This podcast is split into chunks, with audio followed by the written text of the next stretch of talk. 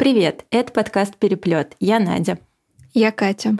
Сегодня мы обсуждаем роман Киры Ярмаш, который называется «Харасмент». Нужно сказать, что Кира Ярмаш — первый автор, про которого мы записываем второй выпуск. А, ачивка разблокирована. А, да, и несмотря на то, что э, тематика романа, которая, ну, в общем-то, понятная из его названия, не совсем соответствует повестке, в которой мы сейчас живем, и кажется уже даже как будто бы ну, не то чтобы потеряла актуальность, но э, отошла на второй план.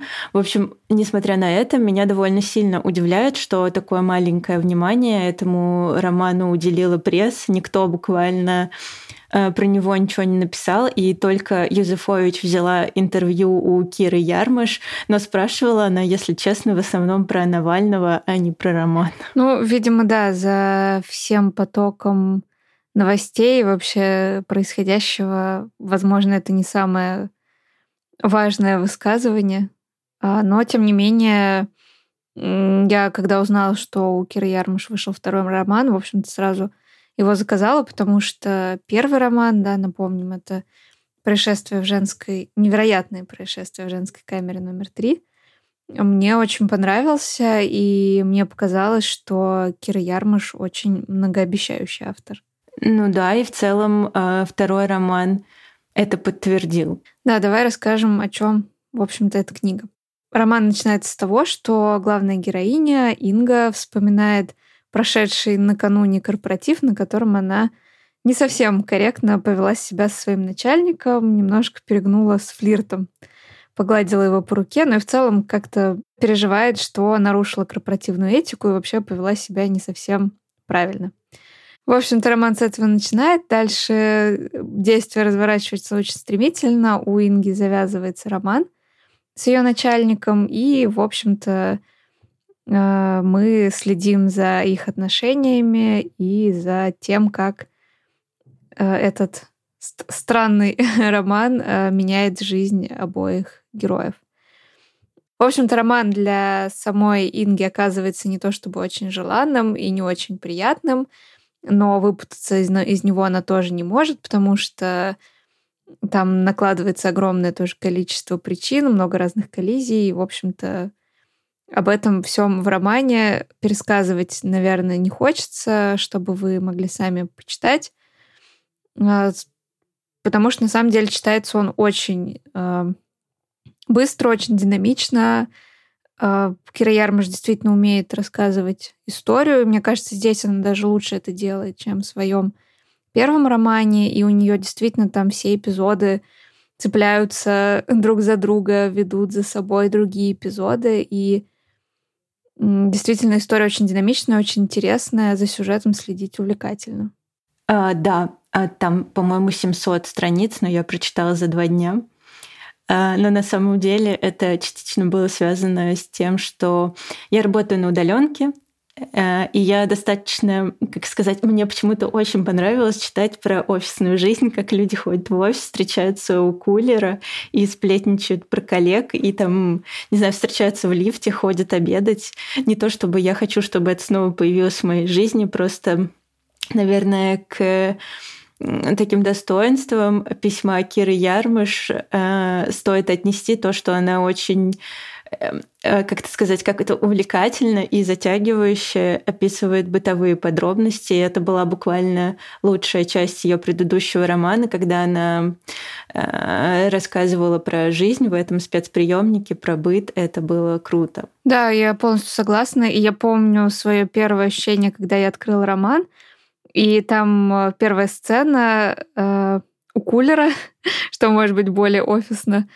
Э, героиня стоит у кулера, ее коллега наливает э, в чайник воду. И это было, ну, вроде очень простая сцена, но она была как-то так описана, что я буквально прям слышала, как вот эта вода булькает, наливается в чайник.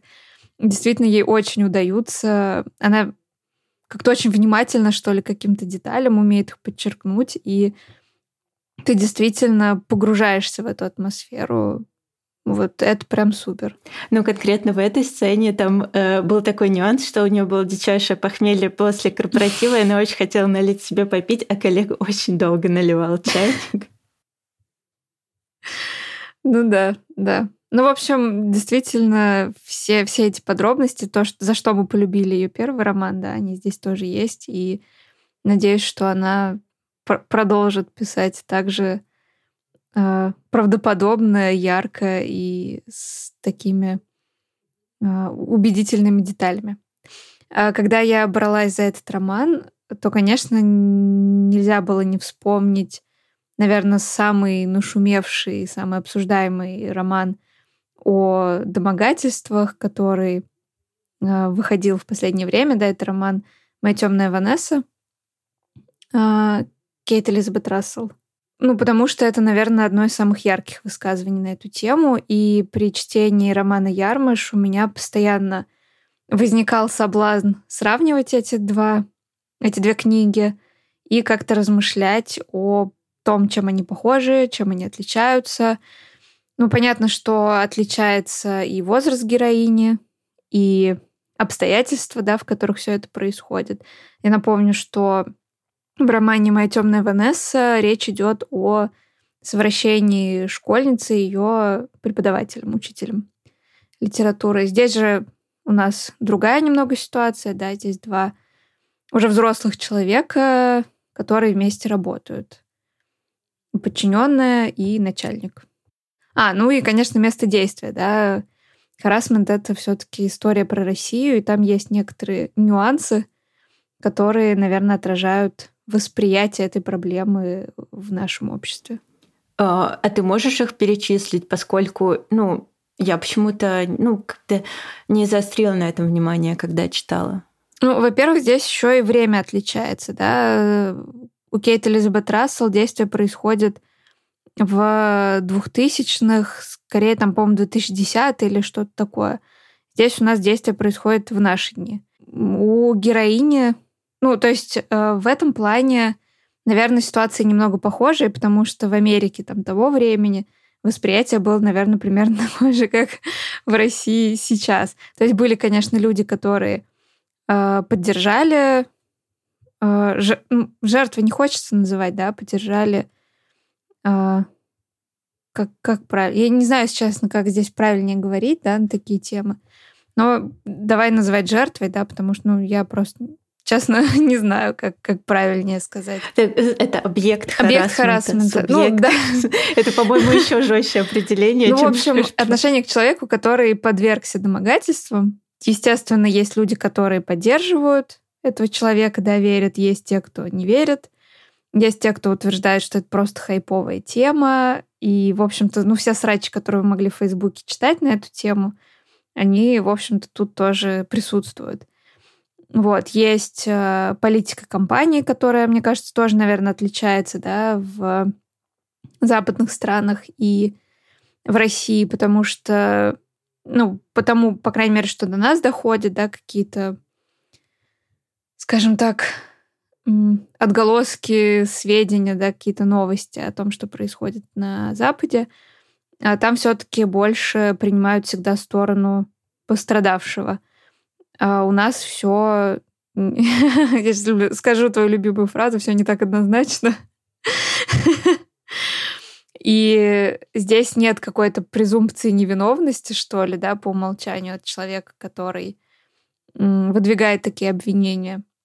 Вот, поэтому мне кажется, вот в этом отличие. Хотя повторюсь, что, наверное, вот то, что нам показывает Кейт Элизабет Рассел, именно вот в линии прошлого, да, когда Ванесса еще молодая сталкивается с этим всем. Вот оно, наверное, похоже. Тоже многие считают, что это какая-то несуществующая проблема, и вообще, если у вас дошло дело до каких-то отношений, значит, что оба были согласны, и никакое это не насилие, а, в общем-то, обычные отношения. Ну да, кстати, по поводу моей темной Ванессы, именно в России появилось а, какое-то обсуждение, что, может быть, это все-таки была настоящая любовь. Но на самом деле, насколько я помню, Кейт Элизабет Рассел э, начала писать эту книжку в 16 лет, и действительно, поначалу она рассматривала ее как э, запутанную любовную историю. Но, конечно же, с возрастом ее восприятие этой ситуации абсолютно изменилось. Она ее 20 лет писала.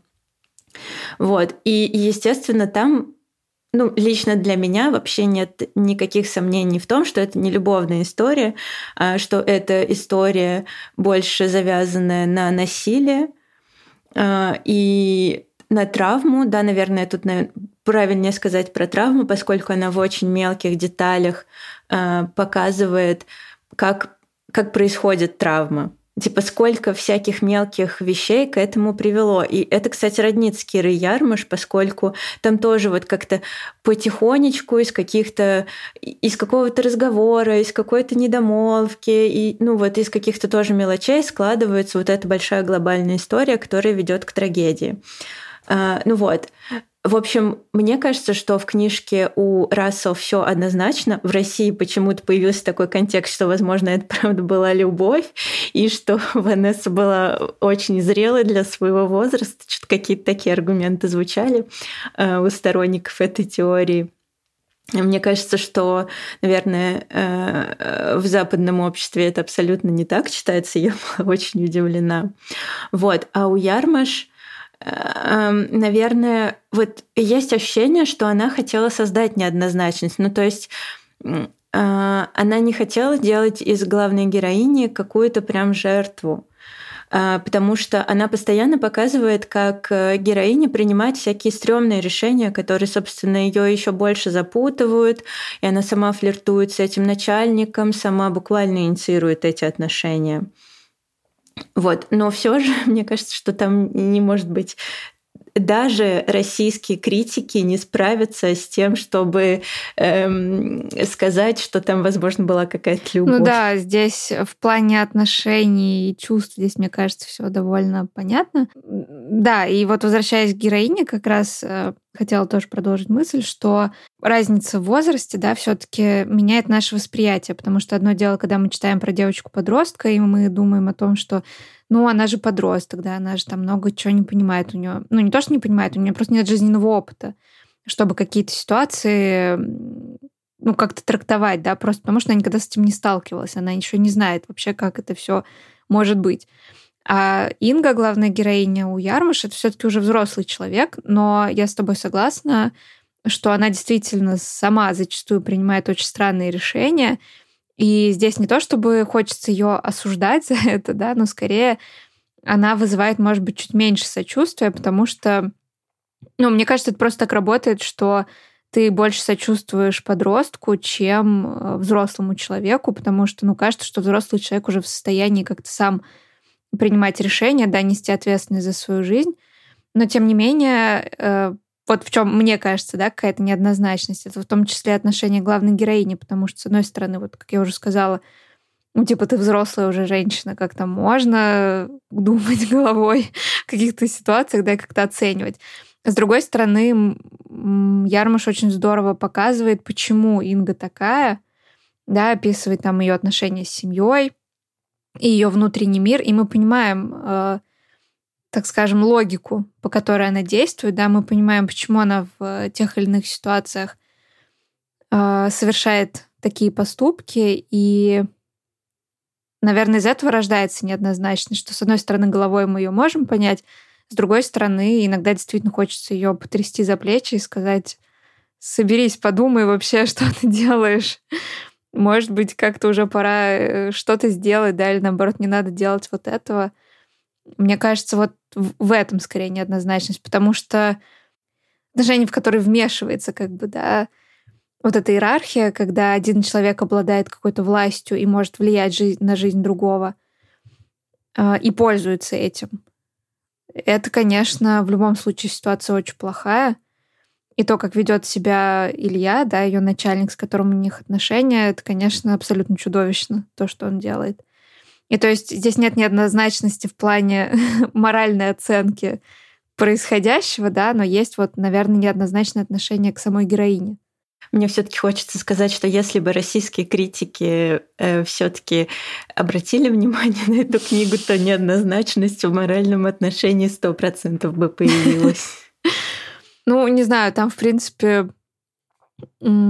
описание даже их там первого секса, да, это все очень сильно э, изнасилование, а не какое-то взаимное согласие и что-то такое. Ну, то есть понятно, что это всегда такая немного серая зона, да, тем более, когда мы говорим о взрослых людях, но, тем не менее, когда мы видим, скажем так, эту ситуацию изнутри, мы понимаем, что это, что это такое и как это называть. Ну, в Ванессе сцена секса вообще была безумно криповая, очень страшная, и было неприятно читать. Но и, кстати, я когда читала Ванессу, ну, в смысле, я слушала аудиокнигу на Storytel, это было до того, как ее перевели на русский, и я, наверное, даже в большей степени, когда слушала ее, фокусировалась не на, э, ну вот как не на этом абьюзе, а на том, насколько вообще, ну типа как это страшно выглядит, Э, когда ребенок оказывается в такой ситуации, насколько вообще она была уязвима. Да, там она приехала в эту частную школу как стипендиатка, то есть она априори белая ворона, там поссорилась с единственной подругой, и тут ей учитель начинает говорить, что она типа особенная, какая-то супер талантливая. Вот. И это же вера в то, что ты особенная, это то, что свойственно многим девочкам, подросткам, да и не девочкам тоже свойственно. И насколько вообще легко взрослый может этим манипулировать. Мне, ну, меня тогда так вот ужаснула эта уязвимость. Я думаю, что многие а, юные девушки не попадают в такую ситуацию просто потому, что им типа везет. Ну да, просто на их пути не попадается такой человек. Это сто процентов. И насчет уязвимости, ну, Инга как раз ведь тоже такая же. Она тоже думает все время про себя, что она какая-то особенная. И ей все время хочется подтверждения того, что она особенная, что она достойна какой-то, там, не знаю, необычной любви, что она вообще там самая-самая. И ей даже там интерес других мужчин, ей э, не важно, чтобы это доходило до какого-то даже там до отношений, еще до чего-то. Ей важно просто, чтобы он был, чтобы она получала тоже подтверждение того, что она значима. И вот это тоже то, что роднит их с Ванессой, то есть, наверное, их э, какой-то психологический тип, что ли. И просто кажется, что Инга, она как будто тоже не выросла, что ли, из своего подросткового какого-то возраста. Она действительно зачастую ведет себя как подросток. Да, но вот, кстати, а, мне кажется, еще вот одну точку, в которой эти книжки похожи, я нащупала, но, может быть, это мое субъективное. Ну, то есть мне, например, э, про Ванессу всегда казалось, что вот это очень странно, что люди спорят про отношения Ванессы и ее учителя, была это любовь, не была это любовь, потому что самое интересное там, эм, ну, короче, то, что общество не делает, чтобы ее защитить и поддержать в Эм, такой ситуации. Там на самом деле она страдает от этих отношений, она там вылетает в итоге из школы. Э, у него там еще есть возможность много лет приставать э, к другим девчонкам. Ну, естественно, ну, как бы не заводить с ними такие отношения, как с Ванессой, но не суть. В общем, мне кажется, что общественная дискуссия должна была быть вокруг, скорее вокруг вот этого. И у Ярмаш тоже а, есть эта тема, она как будто бы не на... А может быть, даже она и достаточно сильно подсвечена, потому что Инга постоянно ходит в офис, общается с коллегами, и они на самом деле видят, что что-то происходит, но никто ничего не делает. И вот эта банальность зла, банальность, вот, ну, типа, и вроде бы ничего особенного, да, потому что ты видишь, что в твоем офисе, там, ну не знаю, твоя коллега мутит с начальником, ну что ты будешь в это лезть, а надо ли в это лезть? И вот скорее это может быть больше про вот такое типа маленькое насилие, которое постоянно происходит, а мы не обращаем на него внимания, и может быть даже ну, как будто бы э, общество говорит нам, что мы и не должны на это обращать внимание. Э, я с тобой согласна, кстати, да, что я тоже для себя отмечала, что это одна из важных тем, потому что, как ты помнишь, там тоже есть эпизод, когда сама Ванесса работает э, в отеле, и она видит, как взрослый мужчина ведет молодую девочку в номер. И у нее тоже возникает вот это, а, ну, а, а что я могу сделать? Типа подойти сказать, что ты делаешь, там, позвонить в полицию. То есть что, что мы можем сделать в ситуации, когда мы видим, да, что когда вот это насилие происходит ну, на наших глазах. И Наверное, здесь тоже в ситуации, когда взрослые люди, тоже кажется странным, да, ну что ты будешь вмешиваться в отношения взрослых людей, ну кажется, это как-то не твое дело, что ли. Но с другой стороны, даже когда она публично заявляет о том, что это было домогательство, да, о том, когда она публично выдвигает обвинения, ведь тоже никто не стремится ее поддержать, да, не стремится ее как-то... Ну, там есть такое немножко молчаливая поддержка, да, со стороны одной коллеги, а другие либо вообще делают вид, что ничего не, ну, не произошло, либо даже осуждают ее. И за то, что она, ну, вот эта пресловутая вынесла ссор из избы. И вообще, ну, типа, ты взрослая тетка, что ты тут, значит, выдумываешь какие-то непонятные истории про харасменты. Но они вообще-то, э, они осуждают ее за то, что им стало некомфортно. Да, да, да. Им стало некомфортно работать в офисе. Да, за то, что там, значит, э, разбирательства какие-то, что всех, значит, вводят на какие-то дисциплинарные проверки, там, ну, в общем, да, да. Никто не проявляет какого-то действительно сочувствия и не пытается даже понять вообще, что за ситуация произошла. Для меня, кстати, в Ванессе одним из, наверное, самых душераздирающих моментов был момент, когда ее мать узнает об этих домогательствах, и она просто, ну, как и все, она просто отворачивается, делает вид, что ничего не происходит. И это, конечно, чудовищно. И я думала, что ну, у Инги тоже не очень простые отношения с матерью. Я думала, что, возможно, будет что-то подобное, но мать-то, кстати, говорит о том, что она тоже сталкивалась с такими вещами, поскольку она работала на телевидении, и вообще такая очень красивая, видная женщина. Вот. И она говорит, что в ее жизни тоже такое было. Не то, чтобы она там сильно, конечно, тоже проявляет какую-то эмпатию и сочувствие, но, тем не менее, она не отворачивается совсем от дочери, да, и не делает вид, что вообще ничего не произошло. Здесь есть такая, так, такой нюанс. И мне еще кажется, отличие этих двух романов еще в том, что все-таки мы тут чуть больше узнаем про э, совратителя, скажем тогда, про абьюзера, про э, вот начальника э, Инги, чем мы в Ванессе знали про учителя, да, там вообще про него как-то очень, ну, он так был фигурой более отстраненной, что, в общем-то, тоже было, наверное, важно и для Кейт Элизабет Рассел, да, потому что написала книгу про Ванессу, а не про этого учителя. Вот. Кира Ярмаш дает нам все-таки чуть больше тут контекста и в плане героя, да, чтобы мы могли как-то понять вообще, что это за человек. А, Создает ли это неоднозначность? Ну, наверное, нет, потому что он ведет себя как мудак. Но он умеет создавать видимость того, что он не мудак. Ну да, на работе он, кстати, тоже на хорошем счету, и у него такая хорошая репутация, но, в общем-то, это тоже, наверное, не новость. Э, люди, которые, наверное, так здорово умеют манипулировать, как он в том числе, да, и, наверное, умеют создавать довольно привлекательный образ среди людей, которые, может быть, не так близко их знают и не состояли с ними в каких-то близких отношениях. То есть здесь это все довольно логично, как мне кажется. Думаю, э, да. Так, что, может быть, мы перейдем э, к части со спойлерами и обсуждению финала? Как думаешь? Да, да. Поэтому, если вы не читали книгу, то лучше здесь прерываться, потому что мы будем обсуждать концовку.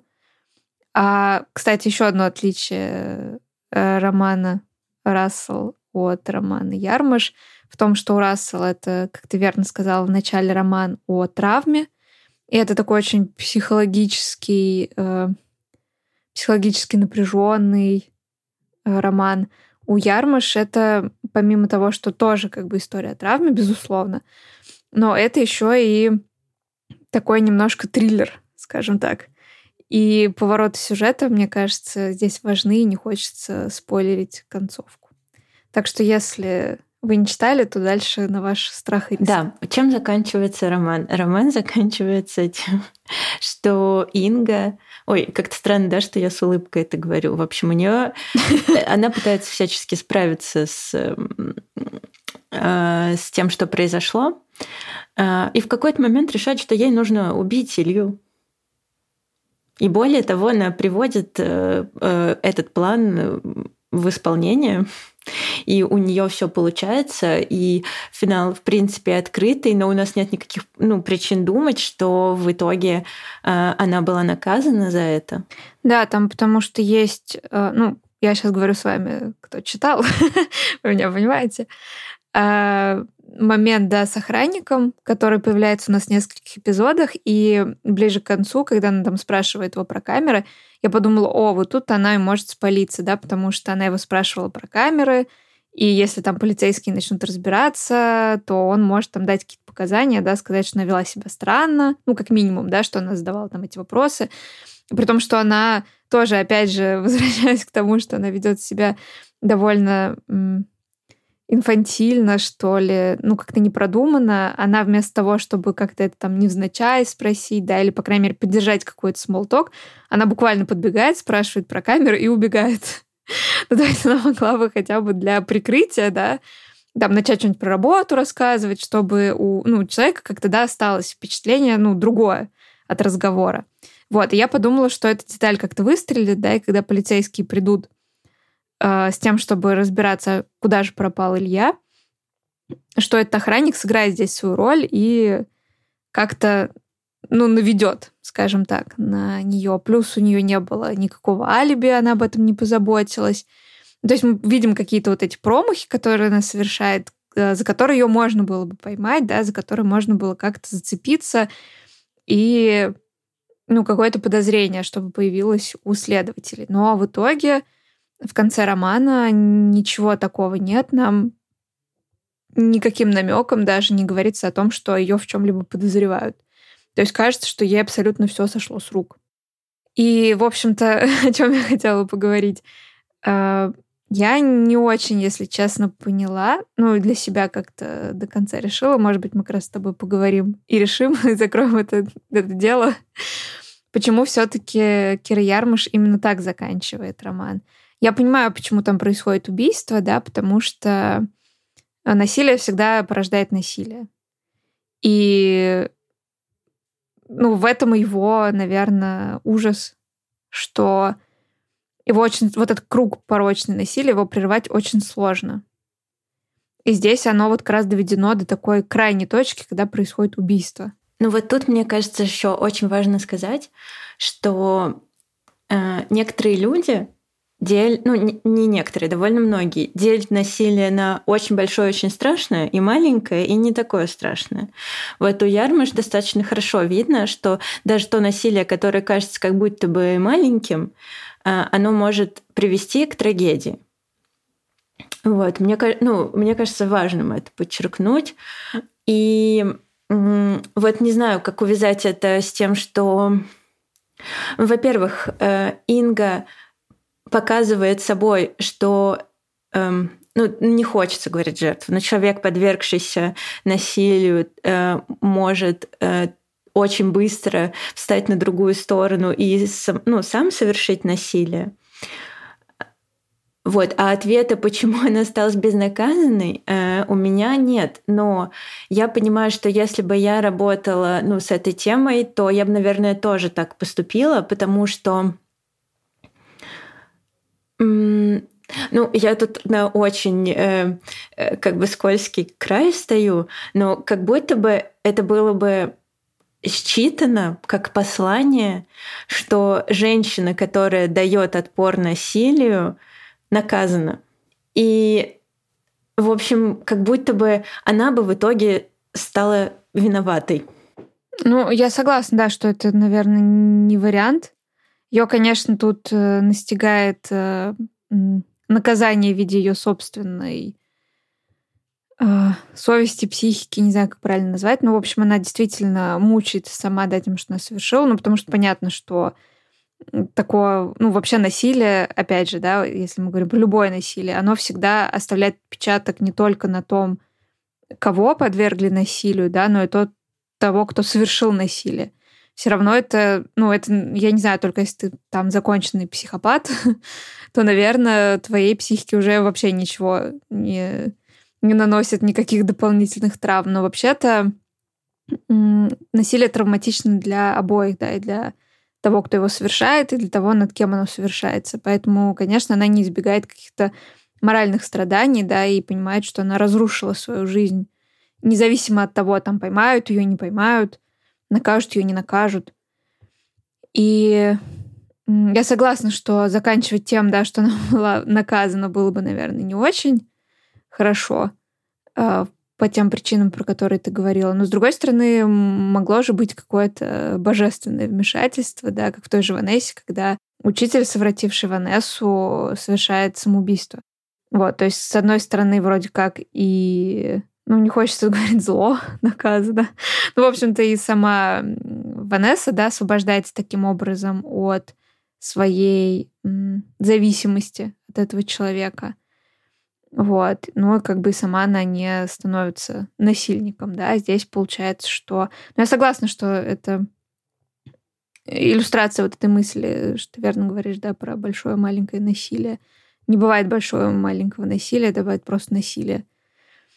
И, наверное, наверное, поэтому так заканчивать, действительно, чтобы как-то не, не наводить нас на ложные мысли, да, что если ты, если женщина дает какой-то отпор, то она в итоге наказывается. При том, что по ходу-то получается, что она сначала, она дает ему отпор в виде э, слов, да, в виде того, что она выдвигает обвинения, и в итоге она сама оказывается в ситуации еще худшей, чем было до этого, потому что и травля с его стороны усиливается, и начинается травля со стороны других людей.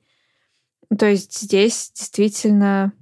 Может быть, это тоже какое-то, знаешь, безвыходное, что ли, положение, потому что она прекрасно понимает, что никакого наказания другого, никаких других механизмов воздействия на эту ситуацию у нее просто нет. Ну, то есть как она может наказать этого человека?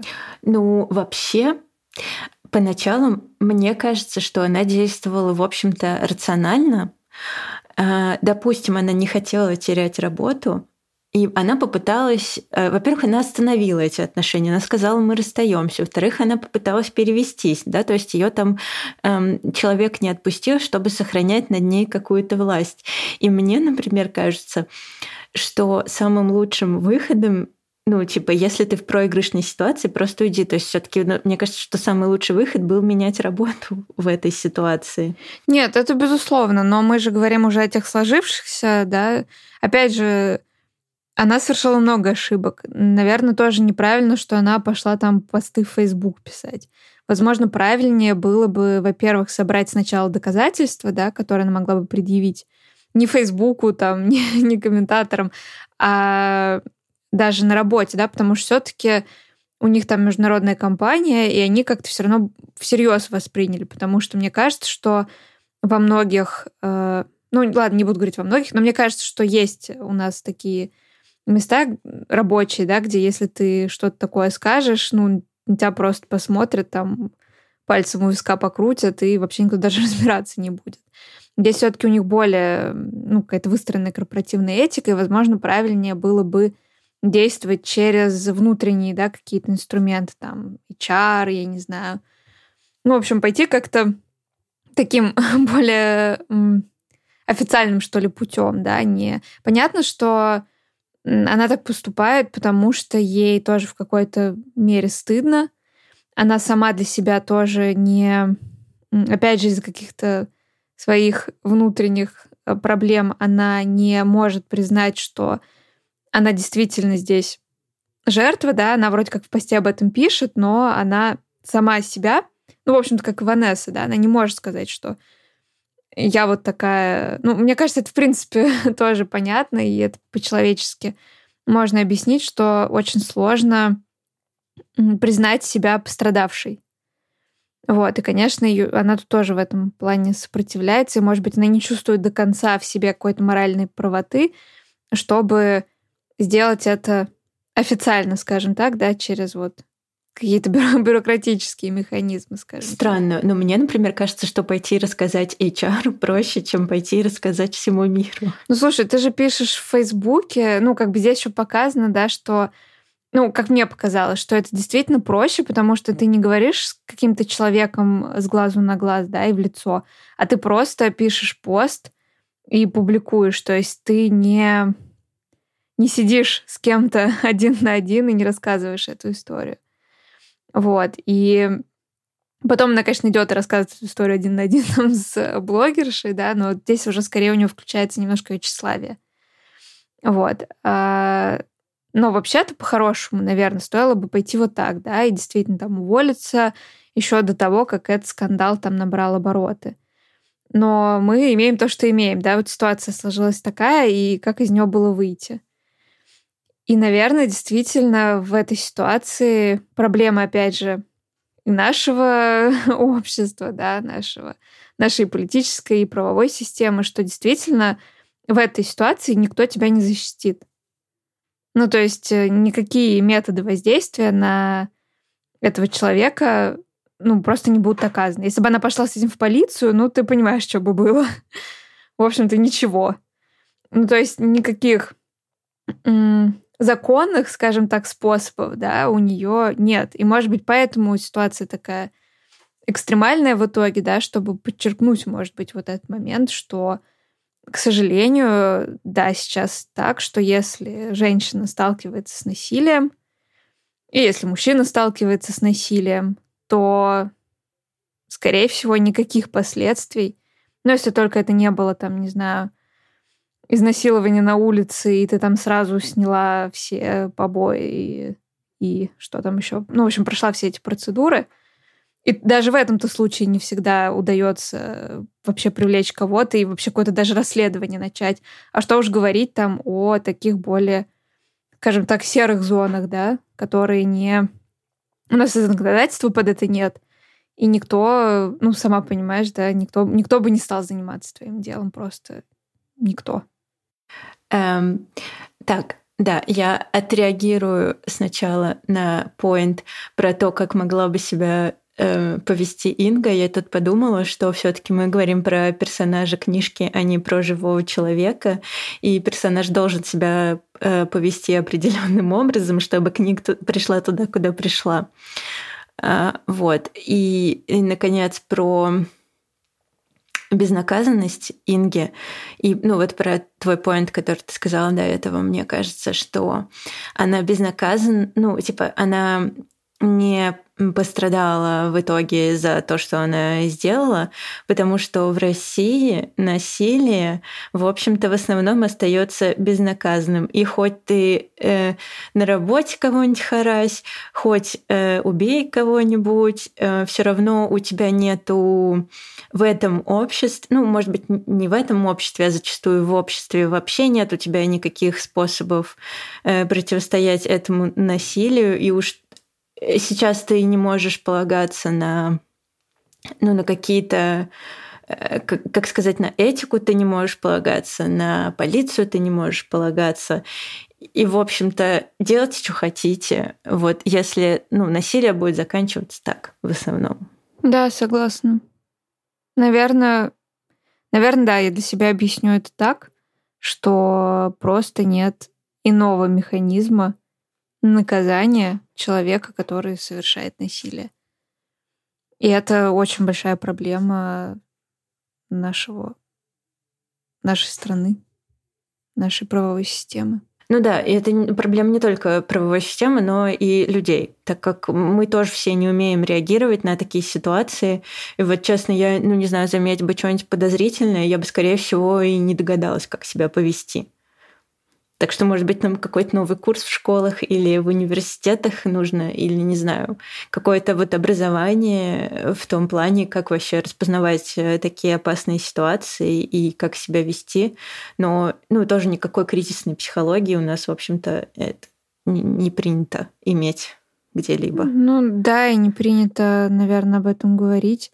Кстати, тоже интересный момент э, про психотерапию которая обсуждается в книге, да, Инга э, очень скептически относится к психотерапии. И очень интересно тоже наблюдать за ее внутренними монологами, когда она говорит о том, что или это даже у нее диалог с кем-то происходит, не помню точно, но, в общем, она говорит, например, о вот там в детстве, значит, э, ну, люди приходят к психотерапевту с тем, что вот в детстве там, не знаю, меня заставляли целовать деда, а теперь я не умею свои границы отстаивать. И ты читаешь и думаешь, дорогая, так ты тоже не умеешь свои границы отстаивать. То есть вот эти проблемы, которые она э, описывает так очень иронически и скептически, на самом деле эти все проблемы есть и у нее. И вот это тоже пренебрежение какой-то помощью, да, психотерапии, оно, наверное, оно, во-первых, и людям мешает самим справляться с проблемами, а во-вторых, что тоже важно, оно мешает им чужие проблемы понимать. И то есть вот это отсутствие эмпатии, да, потому что, наверное, ну что ты можешь сделать, если ты видишь, что там что-то с твоей коллегой происходит, наверное, попробовать с ней поговорить. Но нам сложно говорить на такие темы, потому что мы не понимаем, как разговаривать с человеком, да, вообще на такие темы, где мы э, как, как нам задавать вопросы, да, чтобы человека там не обидеть и чтобы не травмировать еще больше, да, и не показаться там неуместными. Мы этого, правда, не умеем. Это если только у человека врожденное какое-то очень сильно, сильная эмпатия и какая-то чуткость, а вот так, чтобы действительно где-то можно было этому научиться, это действительно очень ну, непросто. Ну, так и само отсутствие эмпатии и ведет к насилию, потому что если ты понимаешь, как человек будет себя чувствовать, возможно, ты не поступишь с ним так. В общем, мне кажется, нам пора заканчивать. Да, да. Хочется похвалить Киру Ярмуш, потому что она очень хороший писатель. А, и мне очень обидно, что так мало внимания уделили этой книге. Да, я согласна. А, понятно, по каким причинам сейчас в целом на книги не так сильно обращают внимание. Ну, точнее, как кто-то очень сильно обращает, хочет запретить Акунина и Глуховского. Но, в общем, не на то обращает внимание, на что бы надо. И согласна, что я сама не нашла вообще ничего про этот роман, кроме как интервью на «Медузе». Поэтому очень советую вам его прочитать, да, если вы его не читали. Да, роман, прочитать не интервью. Да, роман, безусловно, потому что действительно, ну, Кира Ярмаш талантливый писатель, за которым я сто процентов буду продолжать следить и буду ждать ее следующих книг. Мне кажется, она супер. И мы даже ни разу не сказали в этом выпуске, э, кем она работает и у кого, потому что нечего про это говорить, когда есть другие интересные темы. Согласна. Она, кстати, не иностранный агент. Мы не должны были сказать, что она является иностранным агентом. Э, я, если честно, не знаю. По-моему, она просто там типа в розыске или какая-нибудь заочно арестованная. Ну, а, вот ну, эти вот все темы. Ну, тогда, тогда и, и, и, наверное, нечего больше и добавить. И вообще-то мы не СМИ, чтобы маркировать кого-то. Ну, тоже верно. У нас очень мало слушателей. Поставьте нам лайк. Да, поставьте нам лайк. Поставьте лайк Кире Ярмаш, если это не экстремизм. Ну, вроде покупать ее книжки можно, так что вы можете просто купить ее книгу, и это уже будет большой, мне кажется, большой поддержкой и самой Киры Ярмаш, и замечательного издательства «Корпус». Сейчас у нас книга торговли, как вы, наверное, знаете, тоже сегодня очень классно. Поэтому призываю всех, у кого есть такая возможность покупать книги хорошие, достойные книги. А если вы в Нижнем Новгороде, то покупайте книги в дирижабле. Что, на этом все тогда? Спасибо, что послушали. Дождем ваших лайков, комментариев и мыслей по поводу романа «Харасмент» Киры Ярмаш. Пока. Пока.